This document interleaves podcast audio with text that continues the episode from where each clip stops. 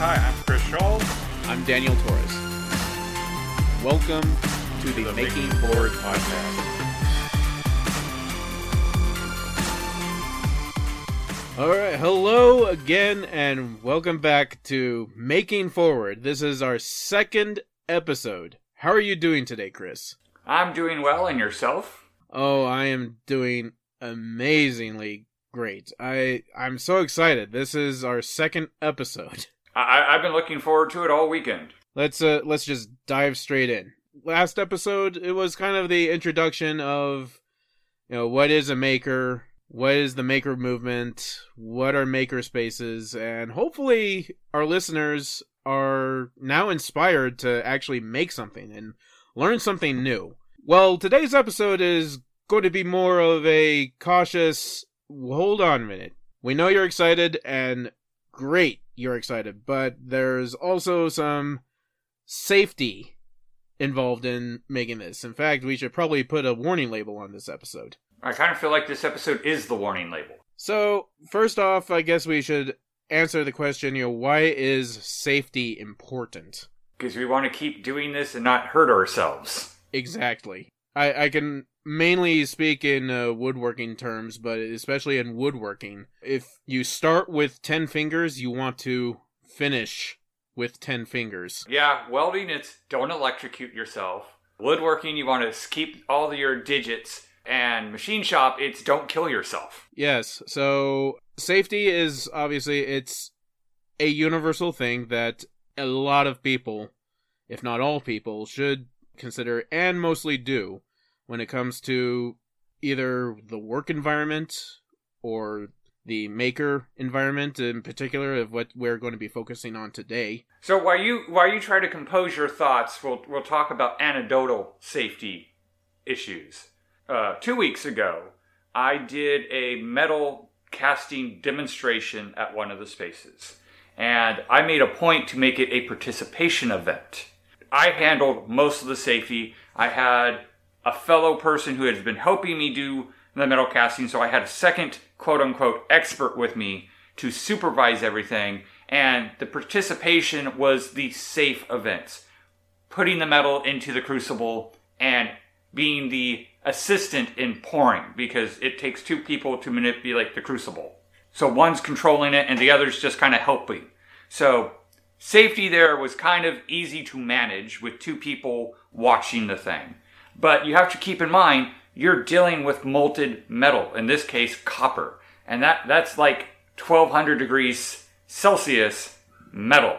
If you get that on you, you're going to have a bad day.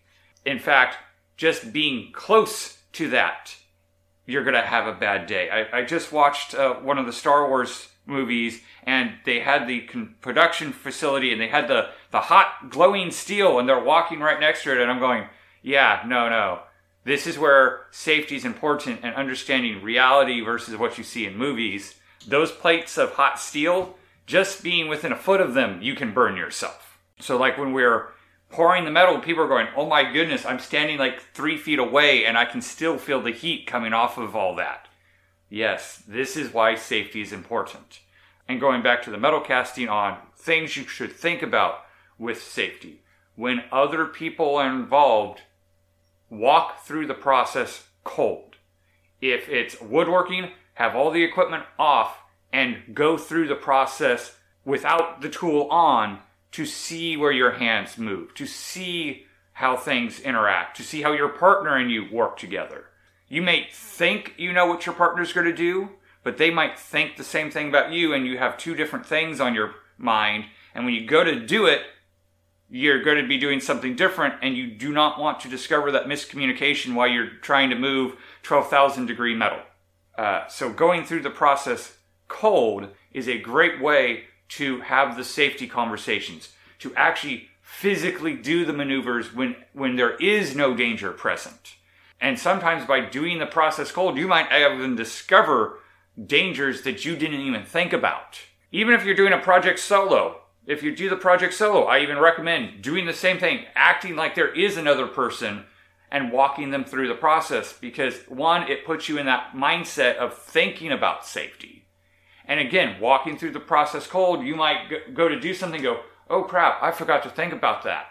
And again, it's good to do that while everything's cold, as opposed to when the machines are moving, you're on that timeline, and you're more focused on getting the thing done as opposed to looking for potential dangers. Exactly. And uh, more on that note, as far as having somebody else with you, if that is possible, definitely have someone with you. Two set of eyes is a lot better than one. But if you have no other choice but to be alone, make sure that the work you're doing is it's a one person job. And if it is more than a one person job, just don't do it that day.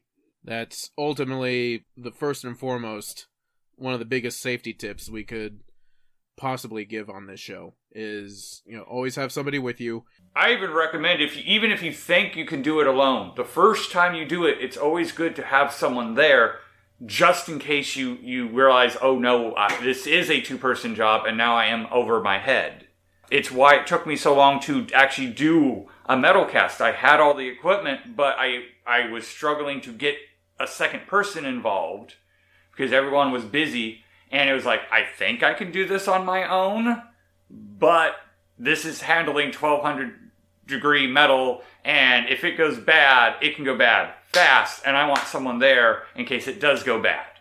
And that's when my buddy's like I'll, I'll, I'll be your second. And we've been moving forward since then exactly and that that's a perfect example another thing that i want to uh, stress on as far as safety goes in any scenario make sure you're in the right headspace definitely make sure that you're clear of mind. All you are concentrating on is the next set of actions that you need to do in order to get what you want to get done done safely and correctly. Your your first priority should be your safety. The second thing should be the safety of your equipment and the third thing should be the safety of your piece. But you your safety should always be first.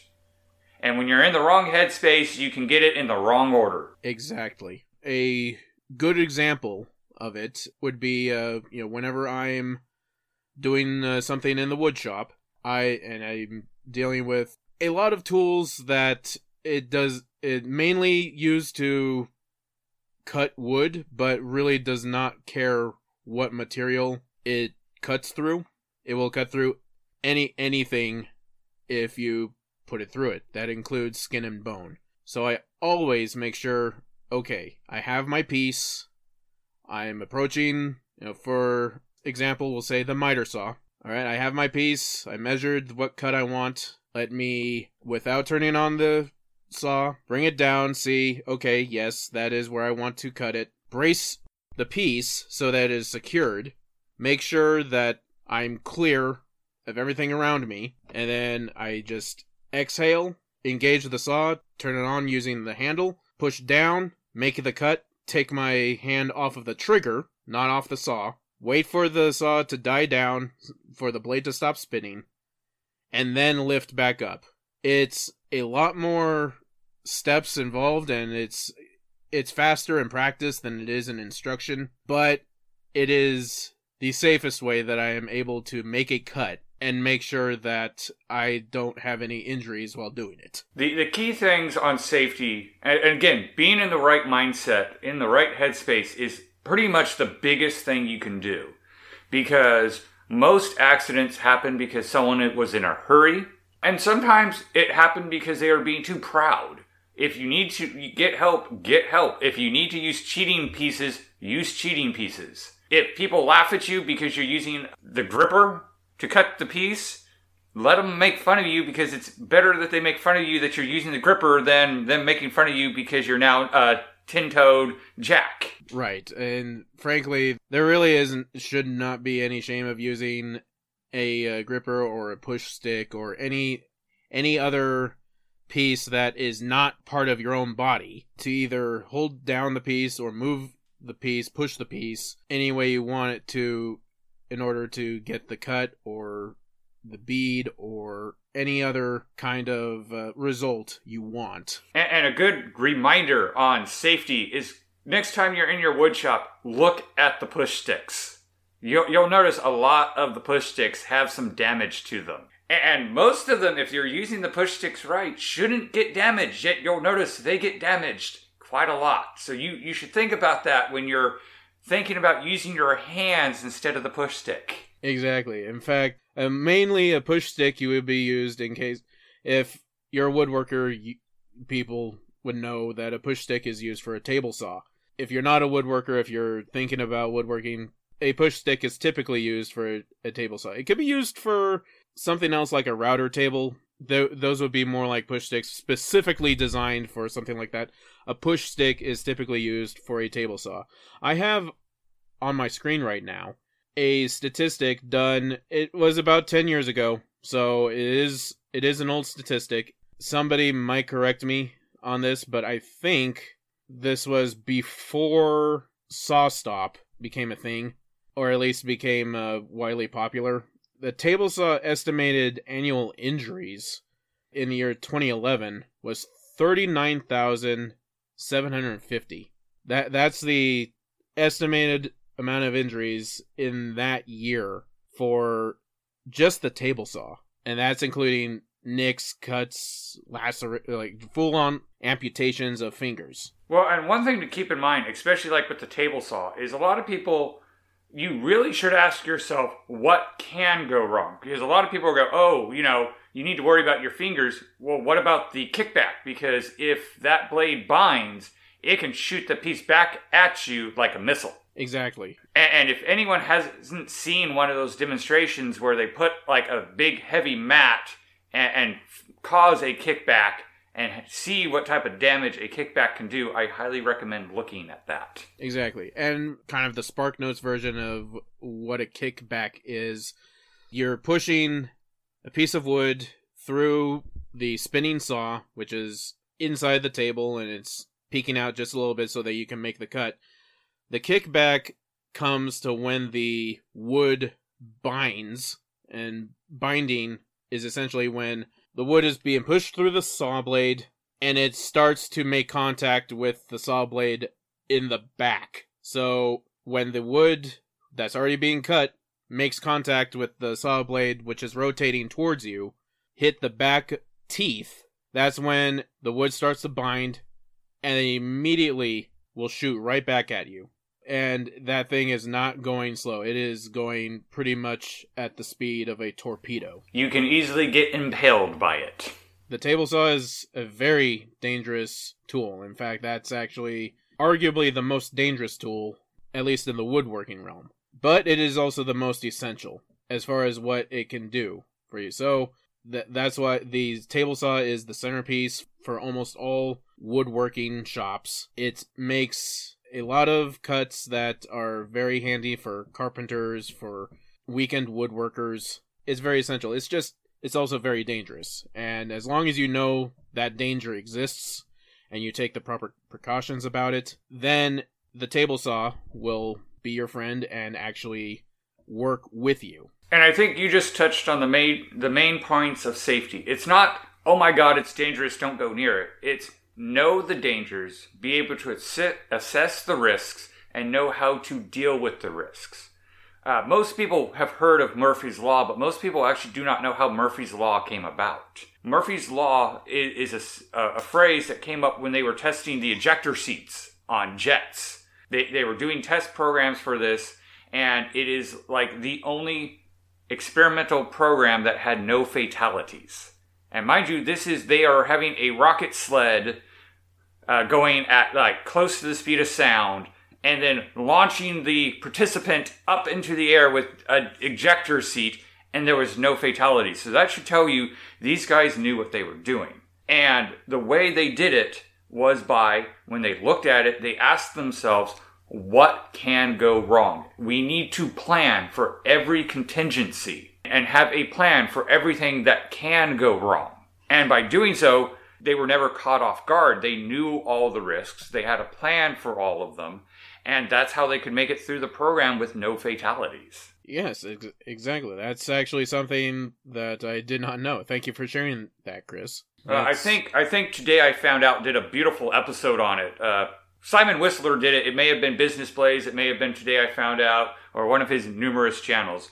But I highly recommend uh, YouTubing and finding uh, Simon Whistler uh, Murphy's Law and watching the video. He does a much better job of explaining it than I do. All right, awesome, awesome little shout out there. Again, the the main point of this episode of what we're doing is we we brought it home, making sure that you know what the danger is, and what are the proper steps to actually make sure that danger does not happen to you. We have a saying in uh, a lot of uh, the maker spaces, you know, respect the tool and it will respect you. That's what my dad has always taught me. If you respect the tool, then it will work with you. If you abuse the tool, it will abuse you. That, that, that is a good one. But yeah, but just be, be very mindful of the dangers, be aware of the dangers, be communicative, talk. No one is a mind meter. So talk to them, walk through the process. My, my partner in metal casting, we have done so many metal castings, uh, but the final metal cast of the evening, I went to do it as I had always done it, but he went to do it the way he wanted to do it, and there was just that miscommunication and the pour didn't go exactly as planned. There was some splashing. We had set up a zone so the splashing wasn't that big of a deal. But it's a great example of even if you've done something a million times with someone, it's still a good idea to talk it through before you do it.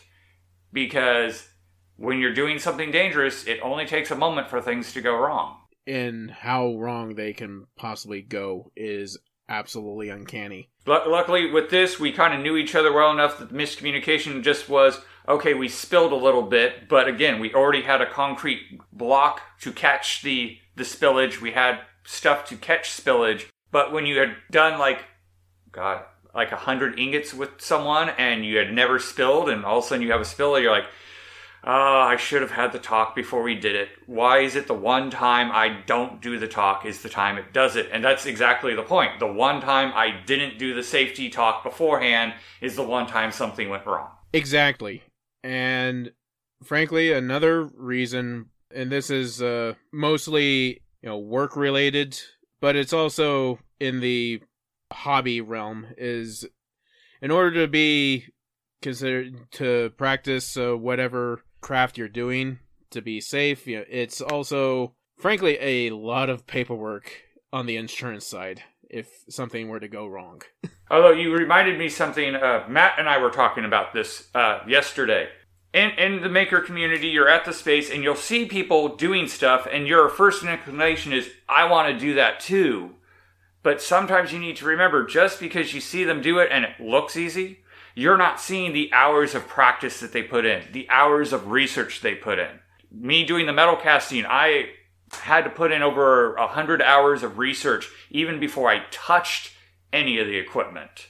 And then, of course, after I touched it, I learned things and spent more time doing research. Things are usually not as straightforward as they seem, and it's important to actually do the research and know what you're doing. And always remember, you don't know what you don't know, which is why it's good to reach out to people who do know what they're doing. Like in the case of Matt, that's why Matt's in the woodshop is if you have questions, he's more than willing to answer them. But sometimes you'll see him do something and you think it's, oh, all I have to do is cut it like this. And then you go to do it and you realize, okay, there's more to it than this. Yes, exactly. And so far, we've only talked about one aspect of safety, and that's basically the approach and the action. We haven't even touched bases on PPE, or uh, if any of our listeners don't know what that means, it's personal protective equipment. So, when it comes to that type of protection, engineering is your first step. If you can engineer a way to keep yourself safe, that is the, the preference. The second is administration. How you do something can change whether it's safe or not. And your last resort should be PPE. Like, let's take fumes for a great example. If you have access to a fume hood and you're doing something that generates fume, do it in a fume hood. That is an engineering control. It is designed to keep you safe. And at that point, you don't have to worry about the fumes because the hood worries about them for you. The administration control part is only do that work in the hood. But if you don't have access to a hood, make sure you have proper ventilation. Wear a appropriate respirator. When you're doing resin work, a dust mask is not an appropriate mask to protect you from the fumes. Right, and another example, again, myself going back to woodworking, the proper PPE that a woodworker would typically wear would be safety goggles or some, something that will protect your eyes from penetration of any flying wood chips. And, and let's also give a shout out to hearing protection, which is often an overlooked protection. These equipment make a lot of noise. When you're using them, they make even more noise. And I have a father who is hard of hearing because hearing protection is very important and your ears do not regenerate. So do not forget hearing protection. Hearing protection is just as important. This is very true. I always wear my safety goggles and earmuffs whenever I'm working around the saws. And to, actually, to kind of further that, I also have a dad that has a little bit of hearing loss. Maybe not as bad as your dad. He actually advises always wear hearing protection because of how much uh, hearing he's lost in his ear. There was one time uh, where I was in the garage. I was doing some. I can't remember if I think I was sanding. I was using the the belt sander and just doing some sanding with uh, a piece that I was doing, uh, smoothing it out and rounding out the corners and such. I was at the sander for a good five, seven minutes. I turned it off, and then I suddenly hear some ringing. I, I hear that the ringing in your ear when your your eardrum has been exposed to a lot of constant loud noise. So you know exactly what I'm talking about. That's called tinnitus. Yes. I started hearing it and thankfully it went away, but it made me remember yeah, I need to be wearing protective hearing when I'm doing this.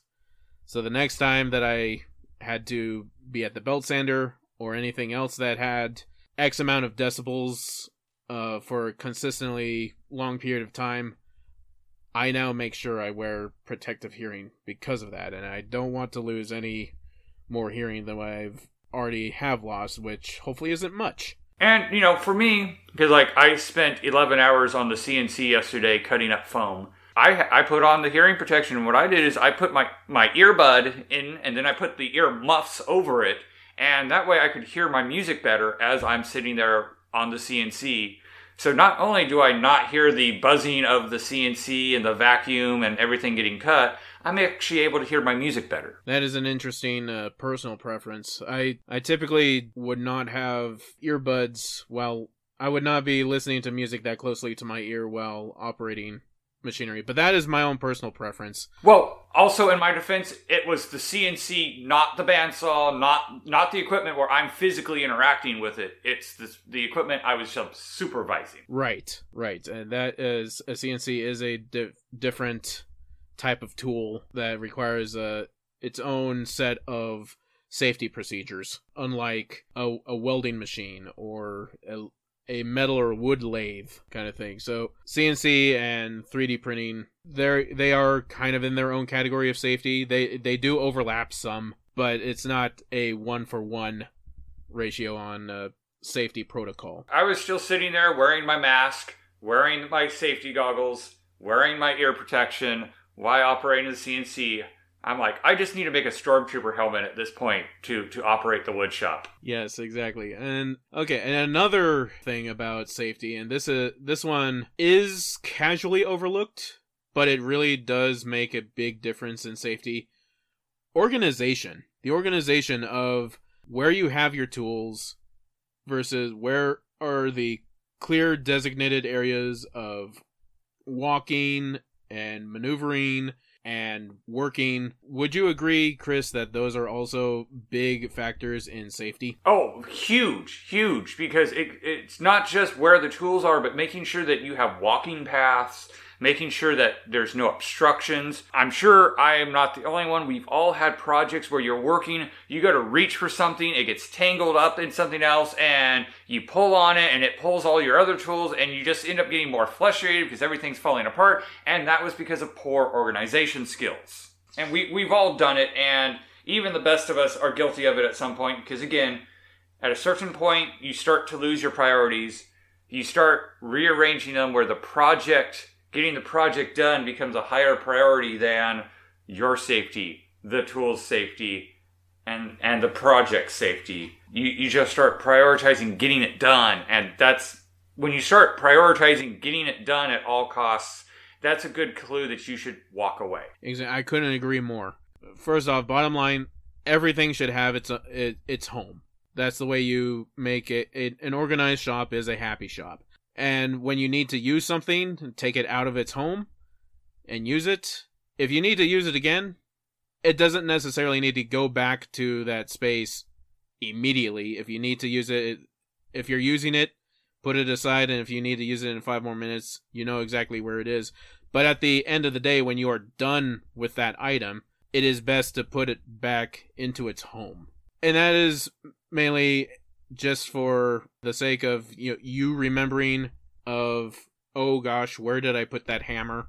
You're not fumbling around and accidentally knocking it down without even knowing and then possibly either kicking it or tripping over it. Accidents can happen that way and it's really it can be potentially be really bad if it if it happens. And on, on organization, remember time is also a resource you must manage. You should always factor 50% more time than you think it's going to take to do your project because you have to remember you have the setup, again, I recommend always putting a, uh, a dry run through just to make sure you're doing it safely. Factor in moments where you're going to pause your work to reorganize your, your workspace, to keep it organized, and then clean up afterwards. And if you find yourself going, well, I don't have time to do all that stuff, maybe you don't have time to do the project safely then. Yes, and mainly what at least uh, from what I observe and from my own personal experience, you do have the time to make those provisions of doing a dry run, having time to clean up afterwards, which, by the way, cleaning up afterwards is another layer of safety. Uh, if not for you, for the next person who uses the space.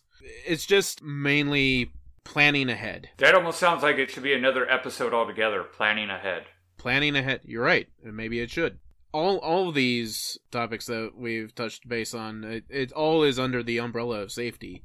It's not just respecting a machine. It's also really respecting yourself, respecting the people around you, being mindful of what could possibly happen if you're not paying attention or if mm. if you're not doing something that is feels comfortable or natural as far as when you're doing something if the something if something in the back of your mind is saying are you sure you want to do this?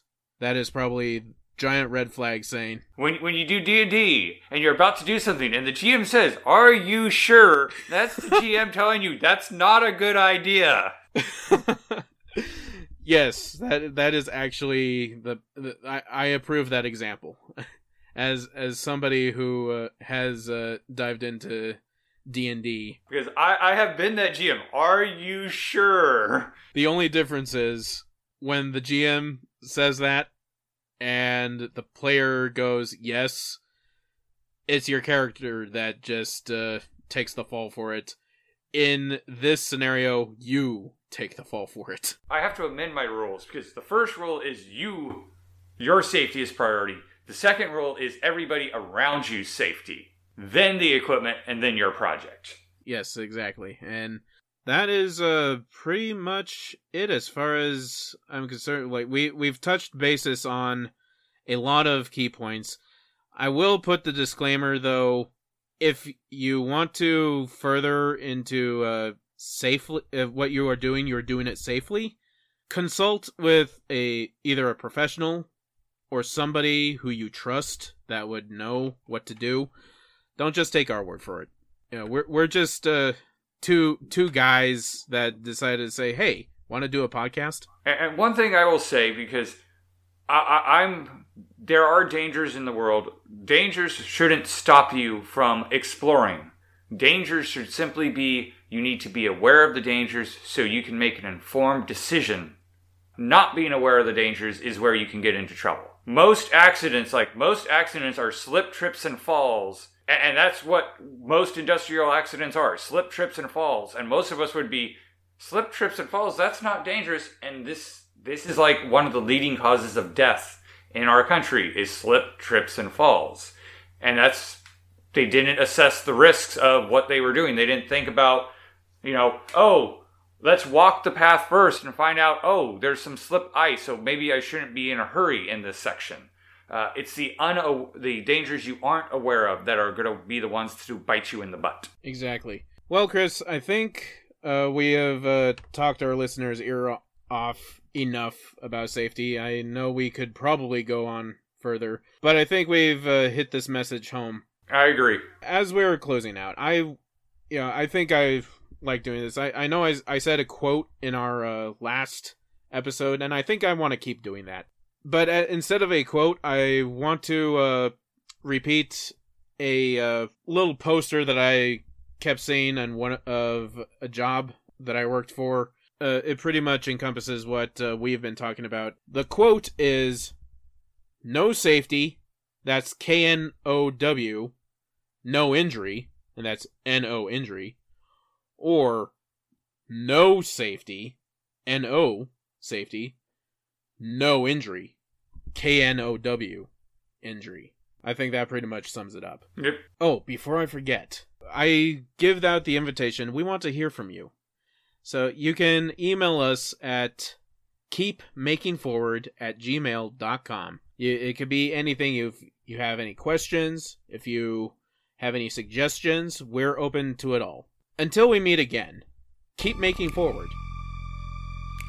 This has been the Making Forward podcast, starring Daniel Torres and Chris Shaw.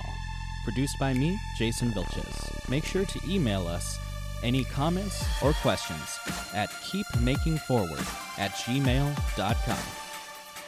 Consider rating and reviewing us wherever you listen to podcasts. Thank you for listening. Keep making forward.